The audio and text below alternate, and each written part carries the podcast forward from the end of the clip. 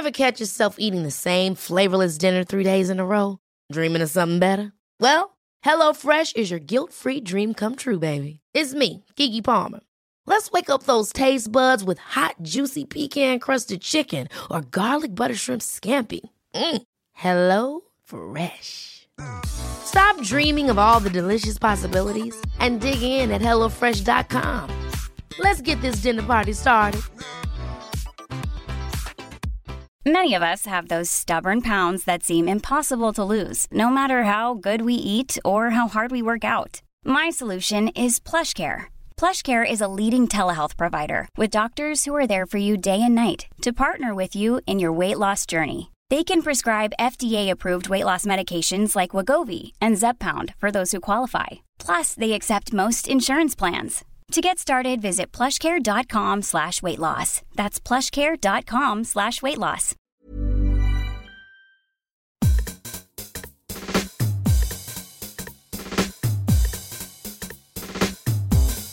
This is Eat Sleep Work Repeat, a weekly series of podcasts about happiness and work culture.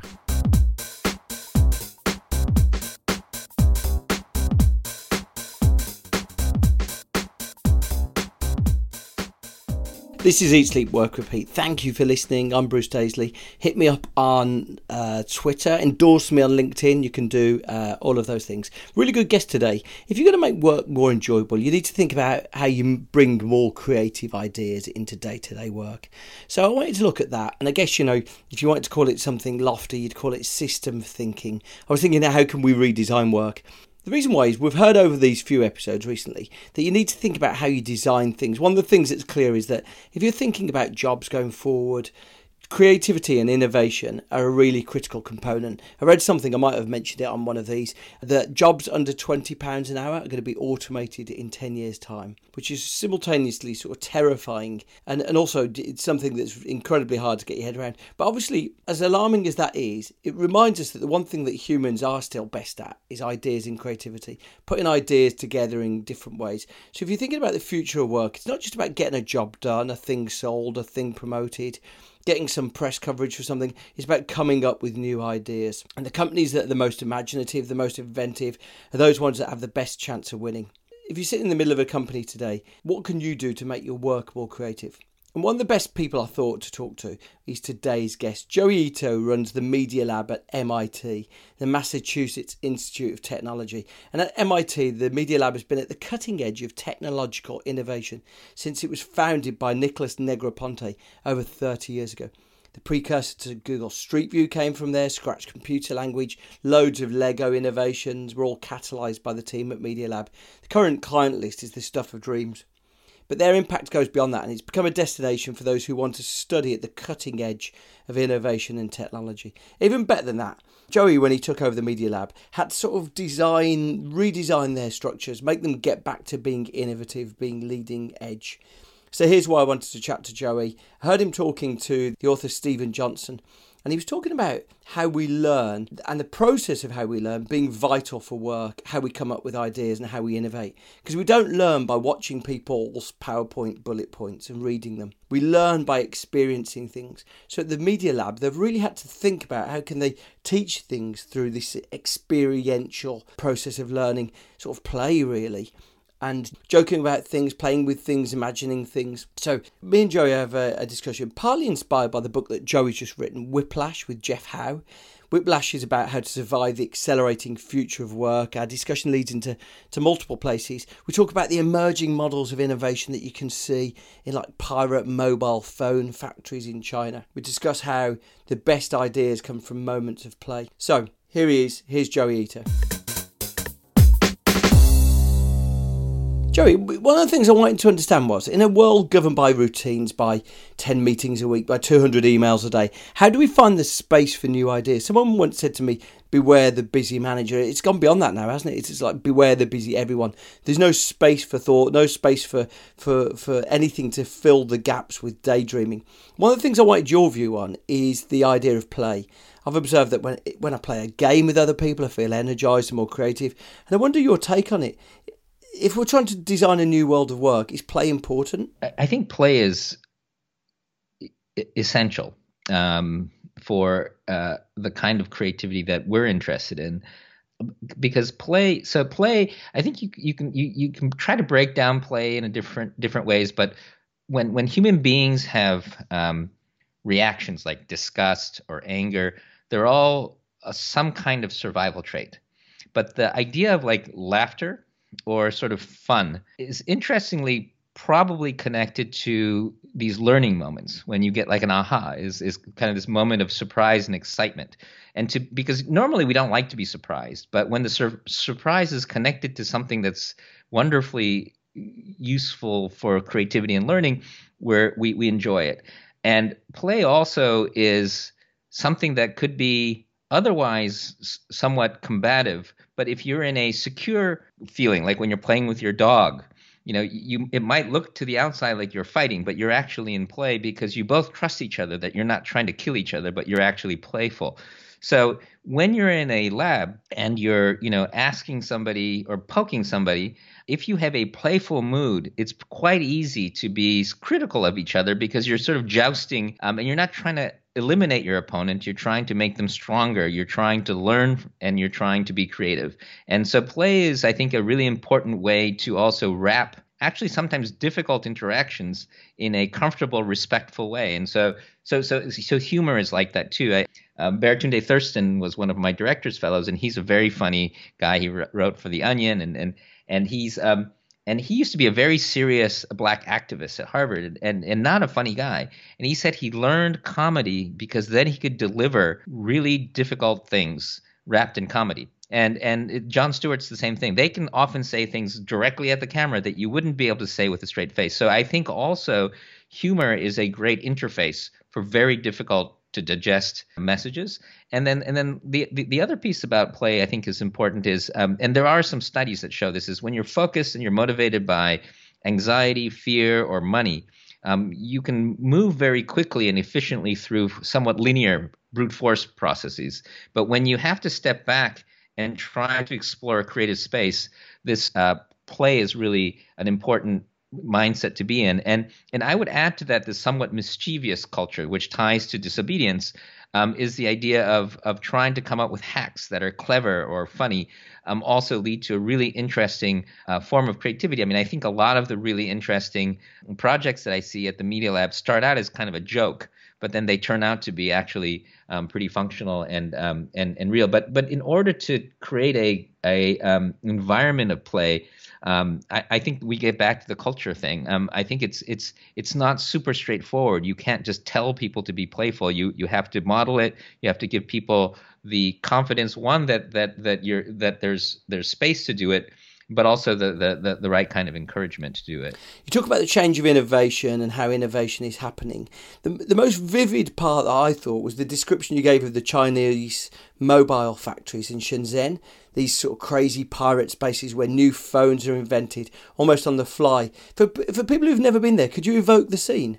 So one of my favorite trips most recently was a trip that I made to Shenzhen. I went with a couple of my students and one of my favorite researchers, Bunny Huang, and our provost. And Shenzhen is really one of those places that it's very difficult to imagine, and you really have to be there. So I'll try to explain. But it, first of all, the image that people have of Chinese factories is a kind of a stereotyped image of a particular set of factories. The factories that our students and Bunny and we work with are a category of factories that most people don't think of when they think of Chinese factories. So when you go, the person who's in charge of the factory lives in the factory. Everybody lives in the factory. At least all the people that we know there are happy. They eat meals together.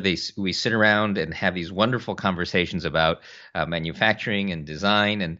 And one of the people that we work with was this young woman who had 8 months ago just been working in a textiles factory, but was applying a lot of what she had learned into electronics. And in these little small factories, what you get is bits and pieces of, a little bit of Nintendo run here, a little bit of an Apple run here.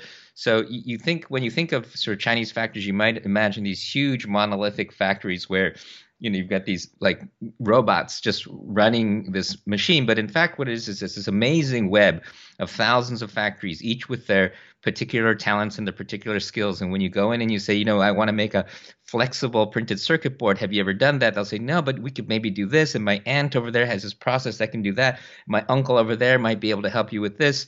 And before you know it, by the end of the day, you've invented a completely new manufacturing process to design something that's never been designed before. And one of the things that we deployed from the lab was circuit stickers that were designed by a young researcher at our lab named M. G. And she, you know, wanted to create a way to stick circuits onto a notepad and then be able to draw lines with conductive ink and allow little girls or parents or whoever to be able to just draw and have circuits that worked.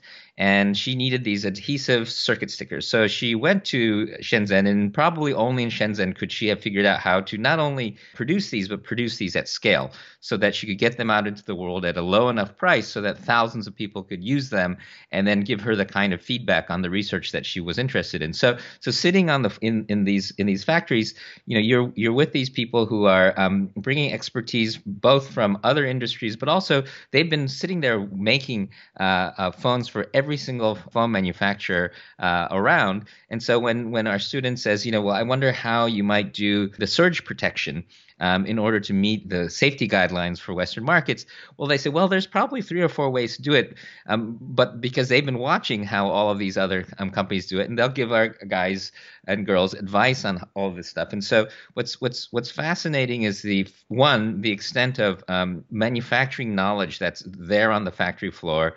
2, the fact that each of these factories is like a family with lots of people who hang around and, you know, they're not, first of all, most of them, not all of them, but most of them enjoy their work. Most of them are saving up lots of money because they don't have to buy clothes. They don't have to buy food, and they don't buy cheap cell phones. They're buying original iPhones. And then the other interesting thing is because everything is sort of in proximity with everything else, they never say no. When you say, I need a cable that's exactly this long with this connector and a flexible circuit board, everybody's like, okay, well, let's figure out how to do that. And within walking distance, you can often, in most cases, figure out how to do anything. So it's this amazing place where manufacturing and innovation have come together. And it really is kind of a Silicon Valley for hardware. And what's interesting is there's obviously some parallels and some differences between hardware and software. In software, you can have the Linux developers can be all over the world and can be working together on the Linux kernel. The difficulty with hardware is you kind of have to be there and face-to-face. So there's a real value to the physical proximity of everybody being close together. But also there's in the West, we had free and open source software. In Shenzhen, there's a different style. It's not, I think some people may just shake their finger at it and say they're disrespectful of intellectual property. I will point out, in fact, that if you go all the way back to the early Silicon Valley when they were making computer chips, a lot of the engineers did, in fact, behind the scenes across competitors, share a lot of information. And I think that for the development of really important ecosystems, the fact that people in Silicon Valley can leave one company and go to another company is a really important way for knowledge to mix across companies, even though they have lawyers.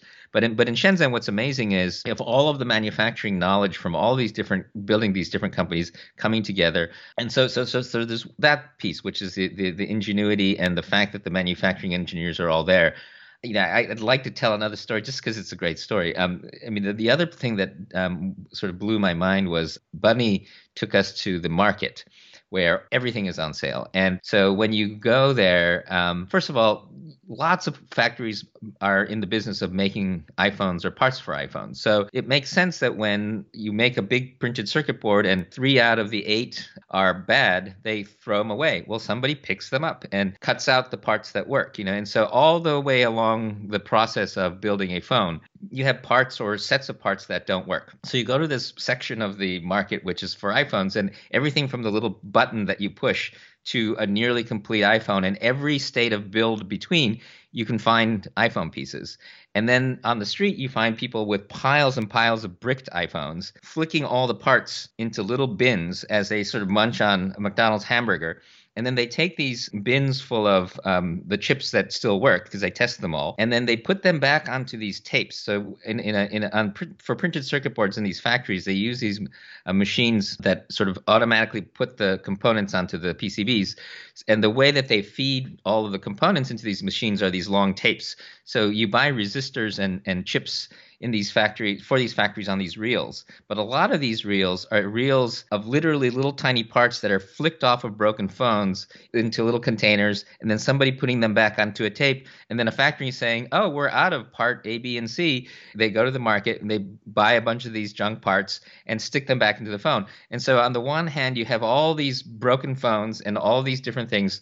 And then so I would bet that almost any phone that you have in your pocket actually has some recycled parts in it. And it's this amazing ecosystem. And so the funny thing is, with, you know, we were wandering around and we saw this, and there are all these phones that are just built in there. Some of them are called Shanzhai phones, or sort of pirate phones. There's one phone that had this particular chip that was very rare. One of our companions said, hey, they can't use this chip. This chip is only licensed to be used in this particular phone. I said, you know what? They probably didn't buy these cheap chips illegally. They probably found a bunch of broken phones. They got flicked out. They had the schematics and they built it into the thing. And so it's a very different way of thinking about hardware, when just about any part, and even the illegal schematics for all the phones that are being manufactured, are available, and people are able to hack these things together. So it's you know, a lot of what you're talking about leads into this big concept you have of culture, of innovation, moving from push to pull. Can you talk through push to pull? Yeah, so you know, I think that a lot of the principles in my book are all kind of about the same thing, you know. And what happens is, when you are able to move things and information and connect the collaboration, the distribution, and the coordination all over the world at real time at nearly no cost, comparatively speaking, you have the ability to harness the emergent nature of innovation of systems. And so, you know, when in the old days, when you weren't connected, you had to plan really far ahead. You know, you would say, you know, I will meet you on the third moon of next winter at that inn up the top of the hill. And once you decided that, you couldn't change your mind. That was when you were going to see this person next. But now, when you log on and fire up your chat client, or jump into the IRC channel, or go onto Facebook, you can see everybody's availability, and you can say, you know, Hal is online and Mary is online, and I've got this thing I have, and maybe they're the right people to drag into this. And, you know, there's a little bit of randomness, but in fact, randomness is sort of the precursor to serendipity. And serendipity is tremendously interesting and valuable in a lot of ways. One, there was a great New York Times article, I think a couple of years ago, that said that, you know, half of all inventions are by accident, and it's actually no accident. So it turns out, I think, when you think about discovery or innovation as a result of a search, let's say. So there's the old saying, everybody looks for their keys under the lamppost, because that's where the light is. So when you think about disciplines, or you think about markets, or you think about, you know, a bunch of similar people trying to find the solution to a similar problem, they're going to tend to look in the same place in the same way. And there's a lot of low-hanging fruit, or whatever metaphor you want to use, in those neglected spaces. And often those neglected spaces are just a glance to the side. And so when we talk about focus and plans, what it also means is that you're sort of shutting down your peripheral vision and saying, no, I just need to make sure I get to my goal. I don't care whether there are daisies by the road, or whether I see my friend crossing the road over there. You just need to get to where you're going. And in many cases, that's important when you're rushing to the hospital, or when you know exactly what you want to do. You only have a certain amount of time. Execution and focus is very important. But when you're exploring, when you're thinking, when you're trying to be creative, the ability to open up your peripheral vision is tremendously important. But also this idea of the power of pull. So to sort of bring it back to Shenzhen, you know, there may be dozens of ways to get to a particular endpoint, but by brainstorming and running into each other and sort of running around the market and looking at things, you start to get so many different ideas on the paths to get there. And the other thing that's really important is, sort of using the metaphor of sort of opening up your chat client or whatever, you get the resources that are available now. in actually you can find a lot of this originates from the just-in-time manufacturing of the Japanese car companies back in the day when they were trying to lower inventory by having things show up just when they needed them rather than stocking a whole bunch of inventory. Because the problem is if you stock a whole bunch of inventory and you decide that there's an error or you want to change the model or you want to do something different, you can't because you've got all this inventory. If you're pulling things just as you need them, you don't have that inventory risk, and you're able to be agile because you can say, you know what, we're going to change the design here, we're going to change the part here, or we just had an earthquake in Japan, this part is no longer available, how do we redesign the iPhone using parts that are available? And that kind of agility comes with this pull over push, this real-time nature. And so for instance, when we did this thing called Safecast, which was a project that we started after the earthquake in Japan, a number of us were concerned because the government and the power company weren't giving us very good information about the radioactive cloud that was sort of dispersing waste around Japan. And so a bunch of us got together and we found some people that were good at mapping. We found some people that understood high voltage electronics to make Geiger counters. We found some people that knew a lot about Geiger counters. And within a month, we were able to find, a team at a person at IDEO doing the maps, a person who had worked on 3 Mile Island's monitoring system afterwards, and we were able to put together a group that could design a mobile Geiger counter, put a website together, figure out how to do the measurements, get a bunch of volunteers in cars, and drive all over Japan, over 60 million data points now, and with almost no money.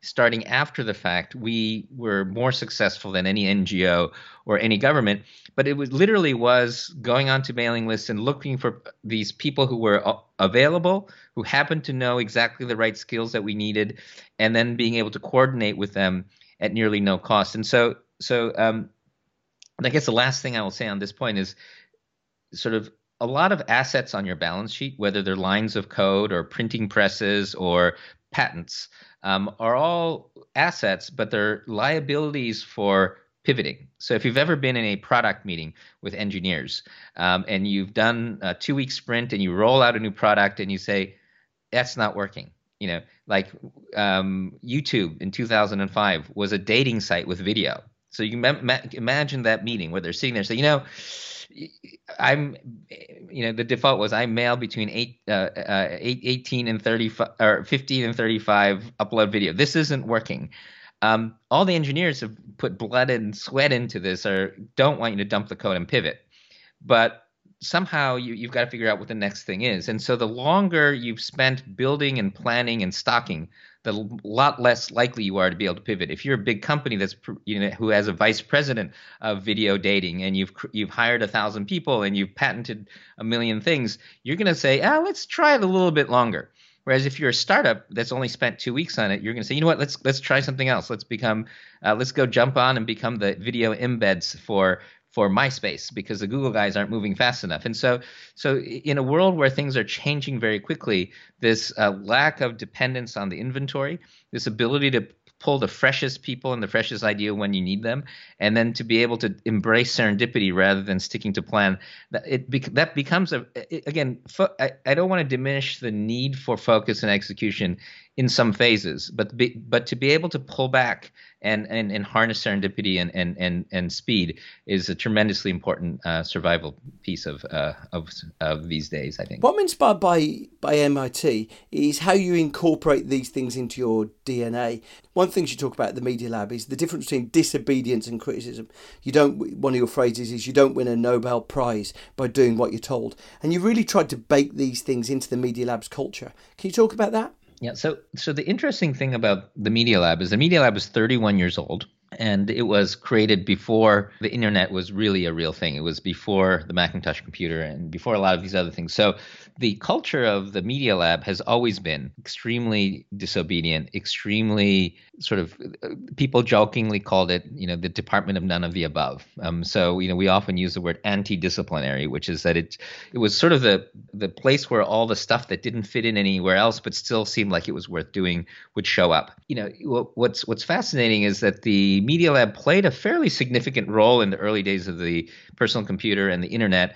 A lot of the early messaging came from ideas, and email ideas came from the Media Lab and the community around it. And when I joined the Media Lab 6 years ago, what I found was that my experience coming from the internet and being an internet entrepreneur were very similar to the DNA and the ethos that we had at the Media Lab. So a lot of the ideas that I have aren't particularly new to the Media Lab, but reinforce a lot of the DNA that's always been there. Currently at the Media Lab, we probably have over 400 projects, over 85 sponsors that range from Lego to Google to Toyota.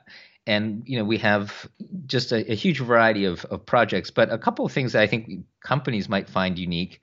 One is no one has ever had to ask permission from me to do anything. And so one thing that I would say is there's a huge cost of permission. So if you're an engineer or a designer and you're sitting around on a lazy afternoon and you say, wouldn't it be cool if on the Media Lab, what it is a mailing list conversation. Somebody saying, remember that episode in Star Trek where by the end of the day, they're in the shop building the thing. They're on the computer coding the thing. And in the evening, they've got photos of it up and say, hey, is this a thing? Should I do this as a project? And everybody's like, hey, what about this? Have you thought about that? And a good project will, one, be kind of an emergent idea that often comes out of either faculty and students talking to each other.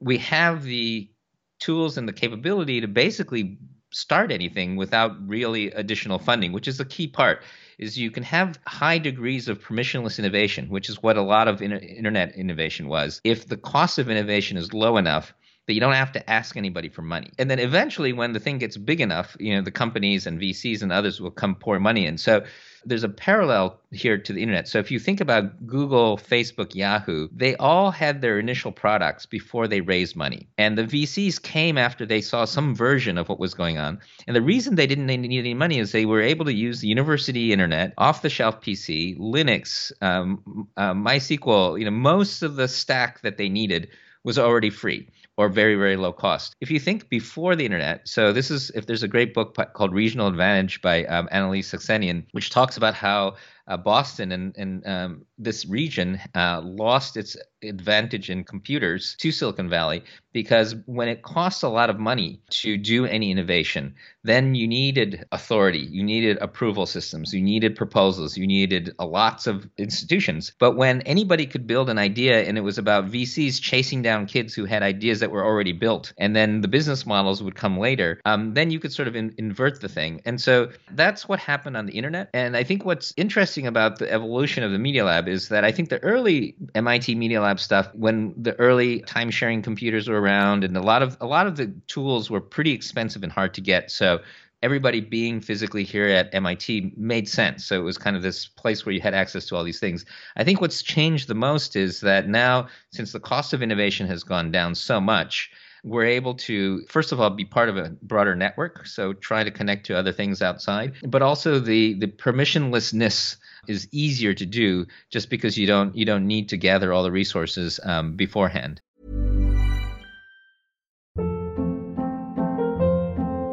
Hold up. What was that? Boring. No flavor. That was as bad as those leftovers you ate all week. Keke Palmer here. And it's time to say hello to something fresh and guilt-free. HelloFresh. Jazz up dinner with pecan-crusted chicken or garlic butter shrimp scampi. Now that's music to my mouth. HelloFresh. Let's get this dinner party started. Discover all the delicious possibilities at HelloFresh.com. Hi, I'm Daniel, founder of Pretty Litter. Did you know cats tend to hide symptoms of sickness and pain? I learned this the hard way after losing my cat, Gingy. So I created Pretty Litter, a health monitoring litter that helps detect early signs of illness by changing colors, saving you money and potentially your cat's life. Pretty Litter is veterinarian developed, and it's the easiest way to keep tabs on your fur baby's health right at home. Go to prettylitter.com and use code ACAST for 20% off your first order and a free cat toy. Terms and conditions apply. See site for details. Many of us have those stubborn pounds that seem impossible to lose, no matter how good we eat or how hard we work out. My solution is PlushCare. PlushCare is a leading telehealth provider with doctors who are there for you day and night to partner with you in your weight loss journey. They can prescribe FDA-approved weight loss medications like Wegovy and Zepbound for those who qualify. Plus, they accept most insurance plans. To get started, visit plushcare.com/weightloss. That's plushcare.com/weightloss. I saw you wrote a blog post. It was heartening, actually. I saw you wrote a blog post which was sort of wrestling with the requirements to do 6 hours of emails a day and the consequent trade-offs we all wrestle with, giving partial attention to other things. Do you see an easy solution to that? How you can manage meetings and emails, the overwhelming volume of work that's coming? Yeah, So the question, I think, is about my blog post where I basically throw up my hand saying, I don't know what to do about the fact that I have so much email, so many meetings, and I end up having to give partial attention during meetings, and I feel disrespectful, and I really don't know what to do. And I've tried so many different ways to both deal with my email and try to sort out the meeting thing. And, you know, I have like 3 people reading my emails already helping me. And I've tried many things, many tools as well. But I think the most useful comment that I got was from Ray Ozzie, who, you know, the developer of Lotus, and Lotus knows at Microsoft. And I love Ray. He's always very thoughtful and is obsesses about these sorts of particular things. And so, and he said, you know, you're thinking about it the wrong way. What you need to do, and it's really hard, is you need to get to the point where you are getting through your inbox every day, because it's just you just think about it as a flow problem. If you have more stuff coming in than you can deal with every day, that means you're going to continue to have more stuff piling up. And you just need to figure out how to get that. Now, that could be start saying no to more things, create more bandwidth for taking care of things, delegating, but as long as you're creating a massive to-do list that grows faster than you're getting rid of it, it's just like, you know, you're going to be bankrupt all the time, which I sometimes did. I sometimes declare email bankruptcy and just delete my whole inbox and say that on Twitter, but that doesn't really, it doesn't solve the flow problem. So I've been trying, and I've started resigning from boards, trying to cut my meeting criteria tighter and tighter and tighter.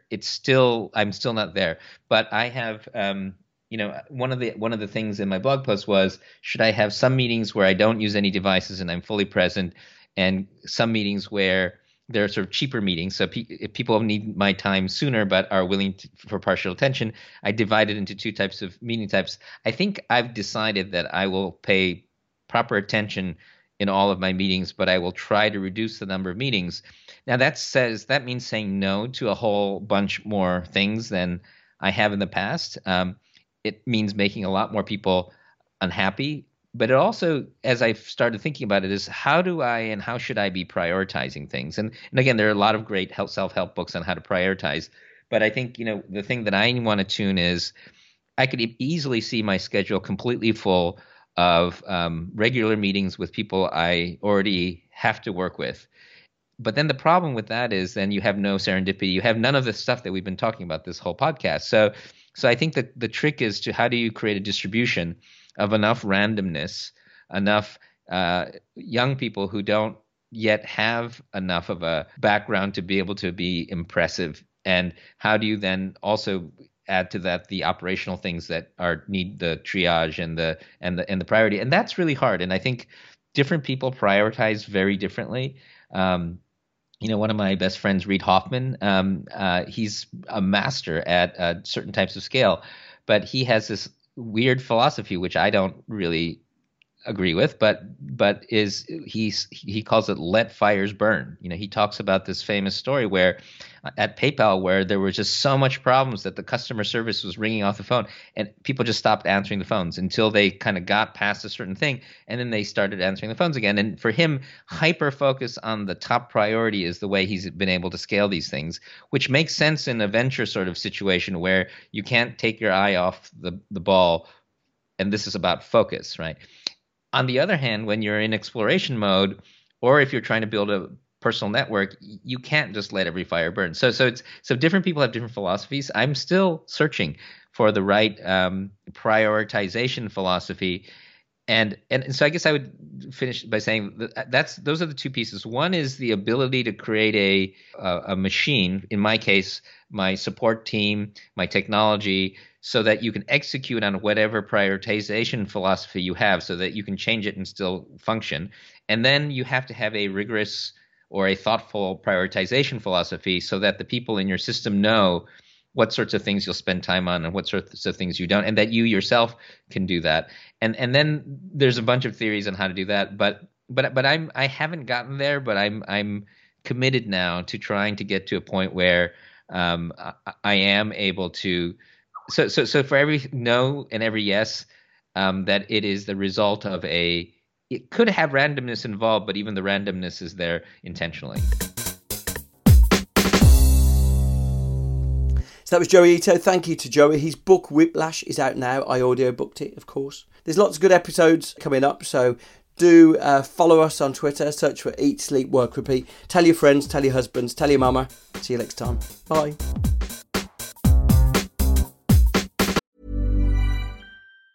Ever catch yourself eating the same flavourless dinner 3 days in a row? Dreaming of something better? Well, HelloFresh is your guilt-free dream come true, baby. It's me, Keke Palmer. Let's wake up those taste buds with hot, juicy pecan-crusted chicken or garlic butter shrimp scampi. Hello Fresh.